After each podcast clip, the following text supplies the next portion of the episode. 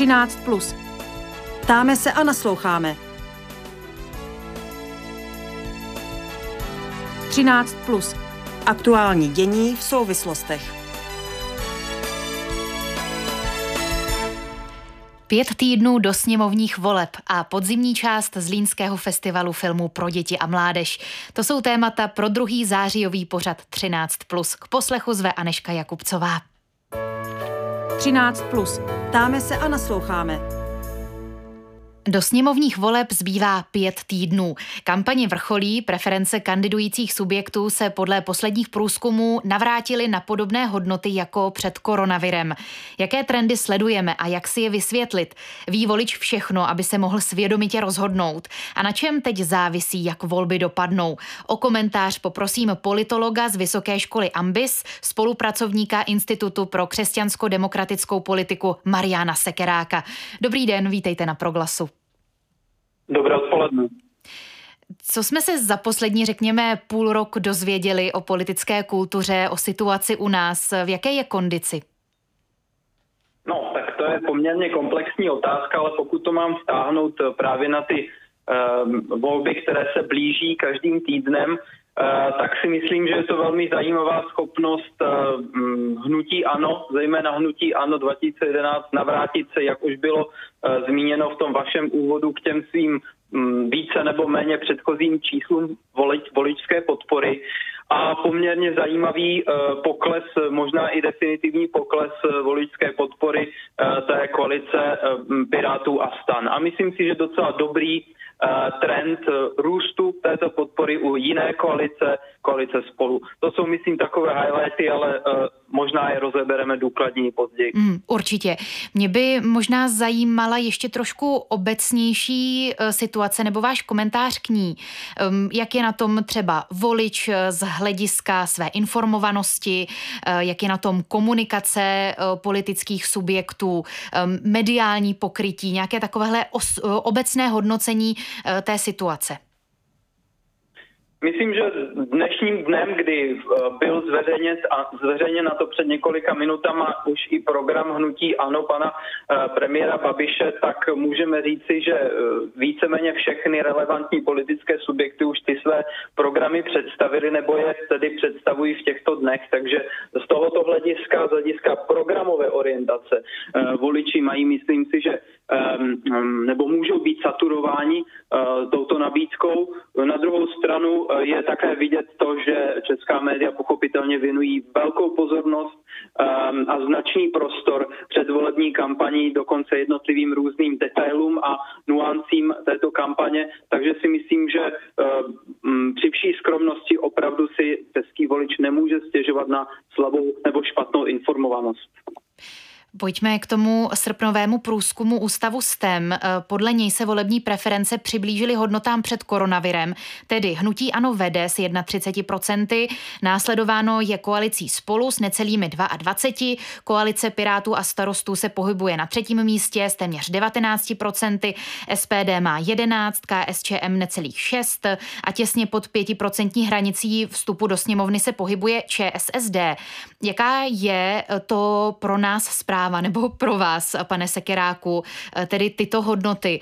Opravdu na voliče rok a půl s koronavirem eh, nezapůsobil nebo se minimálně tedy neprojevil v preferencích? On se možná projevil, ale jiným způsobem, než bychom si představovali nebo než bychom to předpokládali předtím. Já bych tady zmínil jeden pojem z politologie a to je pojem nastolování témat. V angličtině se tomu říká agenda setting. A je to v podstatě schopnost politika nebo daného subjektu přicházet s tématy do veřejného prostoru a přesvědčovat lidi, že právě toto je to důležité. Protože politické strany nejenom odráží tu, uh, tu sociální nebo společenskou realitu, ale také ji formují nebo modelují nějakým způsobem. A myslím, že právě tato schopnost nastolování témat je něco, čem je uh, zejména hnutí ano pana premiéra Babiše uh, v České republice uh, bezkonkurenčně nejlepší. A právě toto se jim povedlo i nyní, kdy nastolují témata, která evidentně s koronavirem nemají moc společného. Vidíme, že opět byl, bylo vytaženo téma uprchlictví nebo migrační krize nebo téma litium, což byly, byla témata, která dominovala před čtyřmi lety. Takže člověk by si mohl eh, říci, že ráno se vzbudil, když před několika dny tato témata hnutí ano eh, přineslo opět do, do, do společnosti a že se probudil v roce 2017 před parlamentními volbami 2017. Takže to je z mého pohledu pozoruhodné a tím se v podstatě podařilo překrýt i téma covidové situace, která do ne, ještě donedávna byla poměrně dramatická. Hmm. Mluvíte, pane Sekeráku, o schopnosti hnutí ANO a premiéra Babiše nastolovat agendu, nastolovat témata. Jak jakých dalších výrazných trendů teď v té předvolební situaci si máme všímat? Um, lze třeba už uh, usuzovat, jak volby dopadnou, nebo, nebo aspoň zúžit množství scénářů na základě těch trendů, kterých si všímáme? Ano, řekl bych, že to, to množství scénářů lze zúžit, ale ještě předtím, než bych se věnoval těm scénářům povolebního vývoje, tak bych zdůraznil uh, a zvýraznil ještě jeden prvek, který jsem už naznačil uh, předtím, a to je ten zajímavý pokles nebo, nebo určité hm, možná říci potácení se koalice Pirátů a hnutí stan. Ehm, předtím eh, tato koalice začínala výrazně dominovat nebo výrazně růst a nastal, nastal poměrně dramatický pokles a z mého pohledu je zajímavé to, v podstatě jaký, eh, jaký eh, musím to říct otevřeně, amatérský přístup zejména Česká pirátská strana zvolila, protože se dostala do totální defenzivy vůči zejména hnutí ANO, proti kterému je vyzývatelem a které, které si zvolilo právě Pirát jako svého úhlavního nepřítele v této kampani.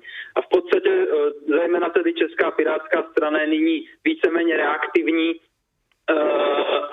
jak už jsem řekl, zatlačena do defenzivy a pouze tedy reaguje na různé útoky, které ze strany nutí ano přichází. A tady je potřeba zdůraznit ještě poznámku pod čarou, že vždycky ve volební kampani budou se muset potýkat a musí se politické subjekty potýkat s různými vzájemnými útoky, takže to není nějaké specifikum jenom těchto voleb. Hmm. Dotkli jsme se kampaně ANO, dotkli jsme se kampaně Pirátů a starostů. Ještě eh, na nějaké byste upozornil, komu se daří mobilizovat své voliče, komu se naopak zase ještě nedaří? Eh, myslím si, že nebo domnívám se osobně, že můžeme očekávat, vypadá, poměrně velmi slušný výsledek uh, svobody a přímé demokracie pana Tomia Okamury, která zatím velmi úspěšně svůj elektorát mobilizuje uh, a možná si buduje uh, v podstatě určité, um, určité, um, určitou dobrou pozici nebo výhodnou pozici pro ta povolební vyjednávání. Já se domnívám, že možná bychom mohli um, být svědky do nejlepšího, historicky nejlepšího volebního výsledku u tohoto hnutí, což může mít naopak negativní dopad eh, na KSČM, která je spíše té dosavadní kampani, alespoň jak já to pozoruji, poněkud pasivní a jako by už se smířila s tím svým osudem, že může opravdu vypadnout eh, z poslanecké sněmovny. Reálně to hrozí, není to vyloučeno. Hmm. Um, ještě si dovolíme malou odbočku. Co se týče křesťanských hodnot, tak někteří kandidáti, uh, kteří právě reprezentují SPD, uh, tak v rozhovorech a v různých mediálních vystoupeních se právě nechávali slyšet, že podle nich SPD reprezentuje křesťanské hodnoty. Jak je to, pane Sekeráku, z vašeho pohledu s křesťanskými demokratickými hodnotami eh, v programu anebo v působení SPD, jakožto spolupracovníka Institutu pro křesťansko-demokratickou politiku? Uh, jistě. Jedná se o to, že v posledních letech, a nejenom v České republice, a nejenom v Evropě, ale můžeme to pozorovat víceméně v celém tom západním euroatlantickém prostoru, nastává něco, co bychom mohli nazvat jako konzervativní protivlna uh, vůči do té doby dominujícímu spíše uh, liberálnímu uh, politickému přístupu nebo přístupu v politice. Nechci teď polemizovat o důvodech, ty jsou, hlubší a širší to i z toho globálního hlediska, i z hlediska evropského. Každopádně to zdůrazňování zejména konzervativních témat a s tím spojených velmi úzce často i křesťanských témat nebo křesťanských hodnot, lépe řečeno, se stalo určitou vábničkou pro mnohé politiky. Mnozí identifikovali a zjistili, že to může být něco zajímavého, takzvaná ochrana hodno nebo ochrana tradičního způsobu života a začali s těmito pojmy operovat, aniž by se předtím k nějaké takovéto politické či ideologické tradici hlásili. Ostatně vidíme to i v právě dnes zveřejněném programu, volebním programu Hnutí Ano,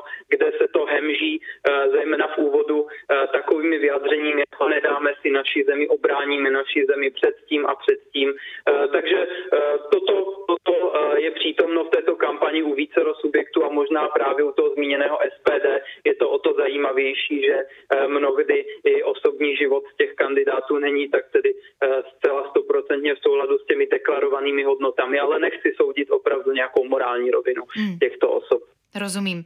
A teď už tedy nastává eh, čas v našem rozhovoru na ty možné povolební scénáře. S jakými vy jako politolog pracujete? Eh, jaké scénáře jsou podle vás relevantní a takzvaně na stole?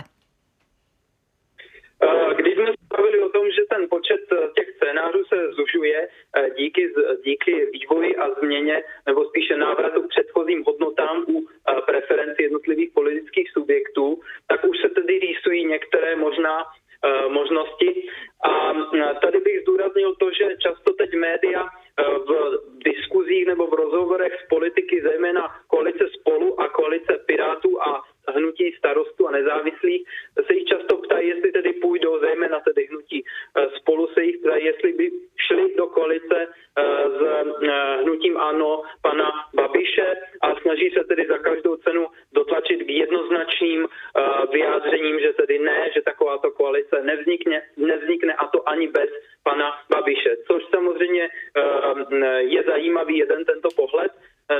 stranu pokud by se třeba i zmíněné hnutí SPD a hnutí, a pardon, a komunistická strana Čech a Moravy a případně i hnutí přísaha dostali do, do sněmovny, mohl by pan Babiš operovat právě s takovouto možností vytvoření takovéto koalice, ne proto, že by to bylo nějaké jeho vysněné um, spojení nebo spojování koaliční, ale právě pro uh, vyděračský potenciál takto potenciálně uh, vzniklé koalice. A právě to by mohla být motivace uh, pro některou z politických stran těch, těch dvou stávajících koalic spolu nebo Piráti a stan, proto aby nakonec v nějaké podobě možná eh, o koalici s hnutím ANO, myslím volební koalici, eh, pardon, po, povolební vládní koalici uvažovali. Samozřejmě to jsou pouze hypotetické možnosti, ale myslím si, že ten vyděračský potenciál té v úvozovkách hrozby, nebo možná i pro někoho reálné hrozby koalice ANO, SPD, případně s podporou KSČM, nebo i přímou angažovaností, nebo i angažovaností hnutí přísaha, tak to může být dostatečná výstraha pro to, aby nakonec takováto koalice, to znamená koalice s hnutím ANO, se reálně rýsovala. A na druhou stranu ale musíme, si, musíme se dívat i na um, tu reálnou sílu pak, eh, kterou by mohla mít, nebo mohly mít dvě, dvě kandidující koalice, a to spolu a Piráti a starostové, kde se zatím to úplně nerýsuje, že by mohli mít dostatečnou sílu nebo ten výtlak, co se týče počtu mandátů, natolik silný, aby mohli tu vládní koalici vytvořit. Ale samozřejmě eh, bude rozhodovat doslova každý hlas. Hmm. Ano, známe to, to licitování uh, po přepočtech mandátů, nebo tedy volebního výsledku na mandáty. Uh, ono by se mohlo i stát to, že eh, ano, eh, zvítězí, ale žádnou koalici nevytvoří, nebude mít nadpoloviční většinu. Dá se podle vás očekávat podpora prezidenta Miloše Zemana pro hnutí ano eh, v menšinové vládě? Já překvapen, kdyby takováto podpora ze strany pana prezidenta vyšla a pan prezident už, už vyslal signál, respektive řekl to úplně explicitně, otevřeně, že on jmenuje nebo pověří pověří sestavením vlády představitelé kandidující strany nebo hnutí, nikoli kandidující koalice. To znamená, že už předem vyloučil, i kdyby zvítězila ve volbách některá z těch dvou kandidujících koalic, které jsem už zmínil, to znamená spolu nebo Piráti a starostové, takže pověření od pana prezidenta k sestavení vlády alespoň na začátku eh, nedostane a dostane ji spíš tedy pokud to uh, dopadne tak, že hnutí ano vyhraje uh, pan Babiš. Říká politolog z Vysoké školy Ambis, spolupracovník Institutu pro křesťansko-demokratickou politiku Marian Sekerák. Moc díky za váš čas pro vysílání proglasu. Hezké odpoledne. Děkuji za pozvání. Hezké odpoledne všem posluchačům a posluchačkám. 13 plus na proglasu. Do středu dění a od politiky ke kultuře. Pořadatelé Mezinárodního filmového festivalu pro děti a mládež ve Zlíně dnes na tiskové konferenci upřesnili program a zahraniční hosty podzimní části letošního ročníku a potvrdili, že se akce od 9. do 15. září uskuteční naživo, na rozdíl od jarní online nabídky. Po telefonu zdravím výkonnou ředitelku Jarmilu Záhorovou, které se zeptám na podrobnosti. Dobrý den, vítejte. Dobrý den, děkuji za pozvání. Paní Záhorová, jak zpětně hodnotíte rozhodnutí festival rozdělit do dvou částí? Napadá mě, jestli se třeba nepotýkáte s poklesem motivace, eh, s roztříštěním pozornosti diváků a podobně. Jak to ho- rozhodnutí hodnotíte? Myslím, že to rozhodnutí i s tím odstupem času bylo správné, protože to, co, eh, co se dělo vlastně v květnu a možnost udělat festival diváky v květnu, eh, vlastně se ukazuje, že by nebylo možné, že by to určitě si nemohli lidé užít, ta situace ještě nebyla, nebyla nikterak dobrá. Teď uvidíme, věříme, že, že budeme mít to, to štěstí a, a festival proběhne s diváky. Udělali jsme pro to hodně, udělali jsme pro to maximum v tom, abychom byli schopni akceptovat do té naší přípravy a realizace všechny podmínky, nařízení a, a vše, co souvisí s dnešní dobou. Takže věřím, že, doka- že jsme připravili a ještě stále ladíme festival tak, aby byl přívětivý pro návštěvníky i hosty a aby si ho mohli užít. V úvodu si dovolím ještě jednu méně příjemnou stránku věci. Zajímá mě konkurence mezi filmovými festivaly, kterých se během léta tradičně koná více. Necítíte se přece jenom třeba ve stínu Karlových varů nebo eh, letní filmové školy v Uherském hradišti a podobně? Nemáme přefestiv- přefestivalováno. Víte, já si myslím, že jste teď zrovna vyjmenovala tři festivaly, které vlastně každý mají své portfolio diváků a návštěvníků. My uh, určitě nejsme ani jeden z těchto tří festivalů vzájemně si konkurenci. Karlovy Vary jsou eh, festival pro, pro dospělé návštěvníky o dospělých filmech, pro dospělé, dost, eh, o dospělých problémech. Je to Ačkový festival, prostě jakoby toho dospěláckého typu. My jsme festival, pro, který v sobě nese ten motiv směrem k návštěvníkům se festival filmový, ve kterém se si svůj program najde celá rodina, protože máme festi- festivalové filmy jak pro děti, tak pro mládež, ale také máme filmy pro dospělé, kde ale to dítě hraje hlavní roli, nebo je o problematice těch dětí. Takže jako to dítě je tam vždy, ale umíme uspokojit vlastně jak mladého dětského diváka, mladého diváka, rodinu, ale i samotného dospělého člověka. A e, filmovka, filmovka je, je, je prostě festival, je přehlídka filmová, e, která má své, e, své stabilní, velmi stabilní publikum. A my vlastně jsme soutěžní festival s tradicí 61 let. Myslím, že, že nemáme ani právo se bát konkurence. Myslím si, že musíme, musíme hrdě připravovat festival, který, který ty své návštěvníky má. A vlastně i v loňském roce jsme byli, dá se říci, že v Evropě jeden z mála, možná i na světě jeden z mála festivalů naší velikosti a říkám to ne neskromně, prostě je to tak, my jsme bráni v tom světovém měřítku jako uh, velmi dominantní festival pro děti a mládež, ale byli jsme opravdu jedni z mála, kteří jsme se uskutečnili s diváky a tak jsme vlastně i to rozdělení, tam jsme zůstali v onlineu, ale když jsme šli do té zářijové části, tak uh, jsme šli s tím, že jsme věděli, že tam budou přesuny dalších festivalů, ale přesto si myslím, že ta naše pozice je taková, že se styčenou hlavou to, to můžeme připravovat a věříme, že návštěvníci to ocení. Rozumím. Podzimní část přehlídky začíná za týden. Kromě formy online versus naživo, v čem se bude lišit eh, ta podzimní část od té jarní? Jaká bude? Pevně věříme, že bude hodně návštěvníky. Máme připravené eh, vlastně ty soutěžní, eh, soutěžní sekce, mimo i těch doprovodných, které budou letos věnovány literatuře ve filmu, takže, takže různým uh, filmovým adaptacím uh, literárních děl, ale hlavně září z té květnové části uh, to, byla vlastně, to byl vlastně jenom takový výběr, výběr filmů, taková ochutnávka a určitě tam nebyly žádné soutěže. Teď je to opravdu plnohodnotný soutěžní festival, a s tím, že eh, ve Zlíně budou moci pozna- eh, potkávat návštěvníci jak eh, filmové delegace, ať už z České republiky nebo ze zahraničí, Máme připravený docela bohatý doprovodný program, opravdu zase pro celou rodinu, od přednášet, besed, různých zábavných věcí pro, pro rodiny a ať od toho, že se tam budou učit kouzlit, protože letos je to 20 let od první prvního zpracování vlastně prvního dílu Harryho Pottera, takže budeme si trošku hrát na kouzlení. Uh, Žil Verne napsal spoustu krásných knih, které byly filmovány, takže budou moct potkávat návštěvníci hrdiny z Verneovek. Uh, budeme číst, budeme hrát, máme několik koncertů, jak menších, tak několik velkých koncertů. No a pevně věřím, že si užijí hlavně ty filmové projekce, protože to je na filmovém festivalu to nejdůležitější, takže hmm. Takže tak. Jaké konkrétní body programu eh, nebo možná dramaturgické záměry byste vyzdvihla?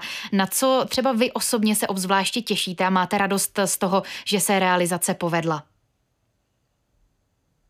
Já vlastně jsem hrozně ráda, že, že jsme to dotáhli k tomu, že teď mohu říct, že za týden, přesně za týden začne vezení festival. To je to, je to, to asi nejvíc, protože trošku se vrátím ještě při téhle odpovědi k té minulé otázce. Ta příprava byla, byla velmi dlouhá pro nás, protože vlastně najednou jsme festivalu, který se chystal na původních, na původní termín, tak jsme udělali si uh, jeden pětidenní, teď děláme sedmidenní k tomu ještě, takže vlastně letos je to takový celoroční, uh, celoroční kvapík a stres, když to řeknu, hmm. pro, pro ten přípravný tým. Ale na co se těším? Jsem velmi ráda, že, eh, že ve Zlíně oslaví své 90. narozeniny eh, studie Barandov a oslavovat je bude uh, velkým koncertem filmových melodí Ondřeje Soukupa s Zlínskou filharmonií Bouslava Martinu. Přiznám se, že mi teď vypadlo jméno dirigenta, ale eh, věřím, že to bude i, i, i bez této informace takový tahák pro vaše posluchače. Eh, tenhle koncert je připravený na, na sobotu 11.9. Eh, do kongresového centra. Uvedeme, uvedeme adaptaci, obnovenou, pardon, obnovenou digitalizovanou verzi filmu Hotel Modrá hvězda společně s Národním filmovým archivem. A tahle, tahle obnovená se říct, vlastně první digitalizovaná premiéra tohoto filmu proběhne eh, v pátek 10. v kongresovém centru ve Zlíně se zajímavým úvodem a, a myslím taky zase v příjemné atmosféře. No, potom, potom je tam prostě spousta věcí a, a myslím, že dá se těšit na vlastně na všechno. je vidět, že i vy... na něco zapomenout, uh... ale je to, je to mnoho drobností, mnoho drobných věcí, se kterých se to celé skládá, ale už jsem trošku hovořila o, o, o těch, těch zónách pro, pro děti. Máme tam vlastně spousty workshopů filmových připravených. No, myslím si, že to bude velmi příjemný, příjemných sedm dnů. Je vidět, že i e, vy, paní Záhorová, se na festival velmi těšíte. Já bych e, stejně jako e, na začátek, tak i na konec rozhovoru ještě ráda pojmenovala nějaké obecné věci. Mm, zejména mě zajímá, jestli dnešní děti vůbec ještě baví filmy pro děti. Mm, na co narážím? Já jsem na jednom letním kině zhlédla film Suicide Squad, sebevražedný oddíl. Ten je podle komiksu Aha. velmi absurdní, drsný film, ironizující superhrdiny a hodně se tam vraždí a velmi mě překvapila nemalá účast dětí s rodiči. Trochu musím se přiznat, že mě to i znepokojilo. Není tohle také nějaký trend, že dětem už nestačí filmy pro děti a stírá se hranice mezi dospělým a dětským divákem? Není to i něco, co znepokojuje také vás? No, pokud by se to mělo takto ubírat, tak, tak určitě by to dobré nebylo. Ale já věřím, že my právě v tom programu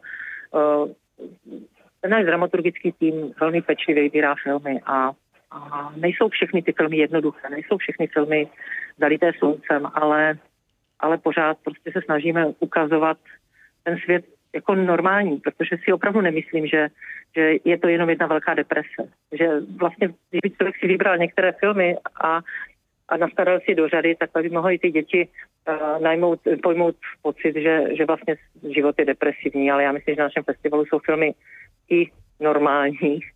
Uh, že život není jenom komedie, je taky pravda, ale uh, myslím si, že, uh, že ten náš program a ta dramaturgie, jak je postavená, tak vlastně ukazuje ten život, život dětský ze všech úhlů. A tam, tam si myslím, že je ta velká hodnota našeho festivalu, že, že tam držíme ten odstup, ukazujeme filmy, které právě mnohdy se vůbec do distribuce v České republice ani nedostanou. My hodně kooperujeme i s Českou televizí a vlastně některé filmy po, pomaloučku se rozbíhá ta spolupráce, takže i některé ty naše vítězné filmy už se nakupují a jsou, uh, jsou v portfoliu Dčka nebo někdy i vlastně těch hlavních kanálů na České televizi. Ale, ale prostě doufám, že ten trend jenom k depresi a k hrubosti z té dětské a mládežnické kinematografii prostě nebude, no. Protože nejsou jenom takové filmy. A myslím, že v tom hodně velkou roli hrají i rodiče, prostě jak když jste říkal, že tam bylo hodně, hodně dětí s doprovodem rodičů, tak o tom je to hodně, no. Prostě Rozumím. Je potom o tom potřeba hodně mluvit a, a hodně diskutovat jak s rodiči, tak s těmi dětmi. No. Pokud takový film, tak si myslím, že, že si zaslouží ještě nějaký další a širší komentář. Když jenom takto střelený do prostoru, tak tam může nastat podle mě další problém. Ale my právě máme filmy doplněné úvody, komentáři, tak a tam v tom je ta úloha festivalu. Tam vidím tu naši úlohu festivalu, že, že vlastně nejenom eh, že nejenom promítáme filmy, ale že k tomu ještě dáváme nějakou další vazbu a, a to si myslím, že ta, že ta naše úloha, že se ji snažíme plnit. No. A pro rodiče a učitele tedy můžete být eh, i šikovným pomocníkem, jak se v té nabídce produkce filmu pro děti a mládež, anebo i dospěláckých, jak se v ní zorientovat. Eh, hovořili jsme s ředitelkou, s výkonnou ředitelkou filmového festivalu filmů pro děti a mládež ve Zlíně. Jehož podzimní část začíná příští týden s Jarmilou Záhorovou. Děkuji za váš čas pro posluchače Radia Proglas. Ať se vaše aktivity vydaří, jak si představujete. Pěkné odpoledne. Pěkné odpoledne, děkuji vám za pozvání. 13 plus na proglasu. Věcně a v souvislostech. A to už je pro dnešek všechno. Díky za pozornost a Janě Kuklové za spolupráci. Aneška Jakubcová se loučí a těší se zítra naslyšenou.